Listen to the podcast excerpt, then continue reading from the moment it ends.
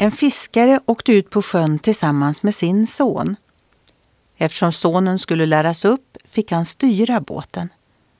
Ett tag gick allt bra, men så började det blåsa upp. Vågorna blev så kraftiga att de blev till skum. Båten kastades fram och tillbaka. Då ropar pojken Far, nu måste du ta rodret. Det är inte fegt att överlämna rodret till vår himmelske far när stormen kommer.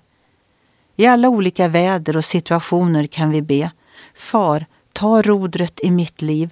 Styr mig med din ande och led mig med din hand.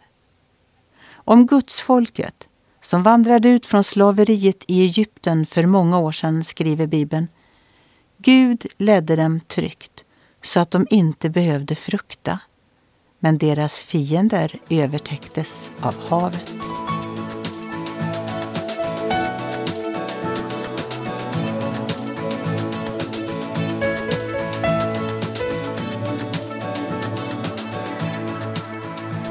Ögonblick med Gud producerat av Marianne Källgren, Noria Sverige.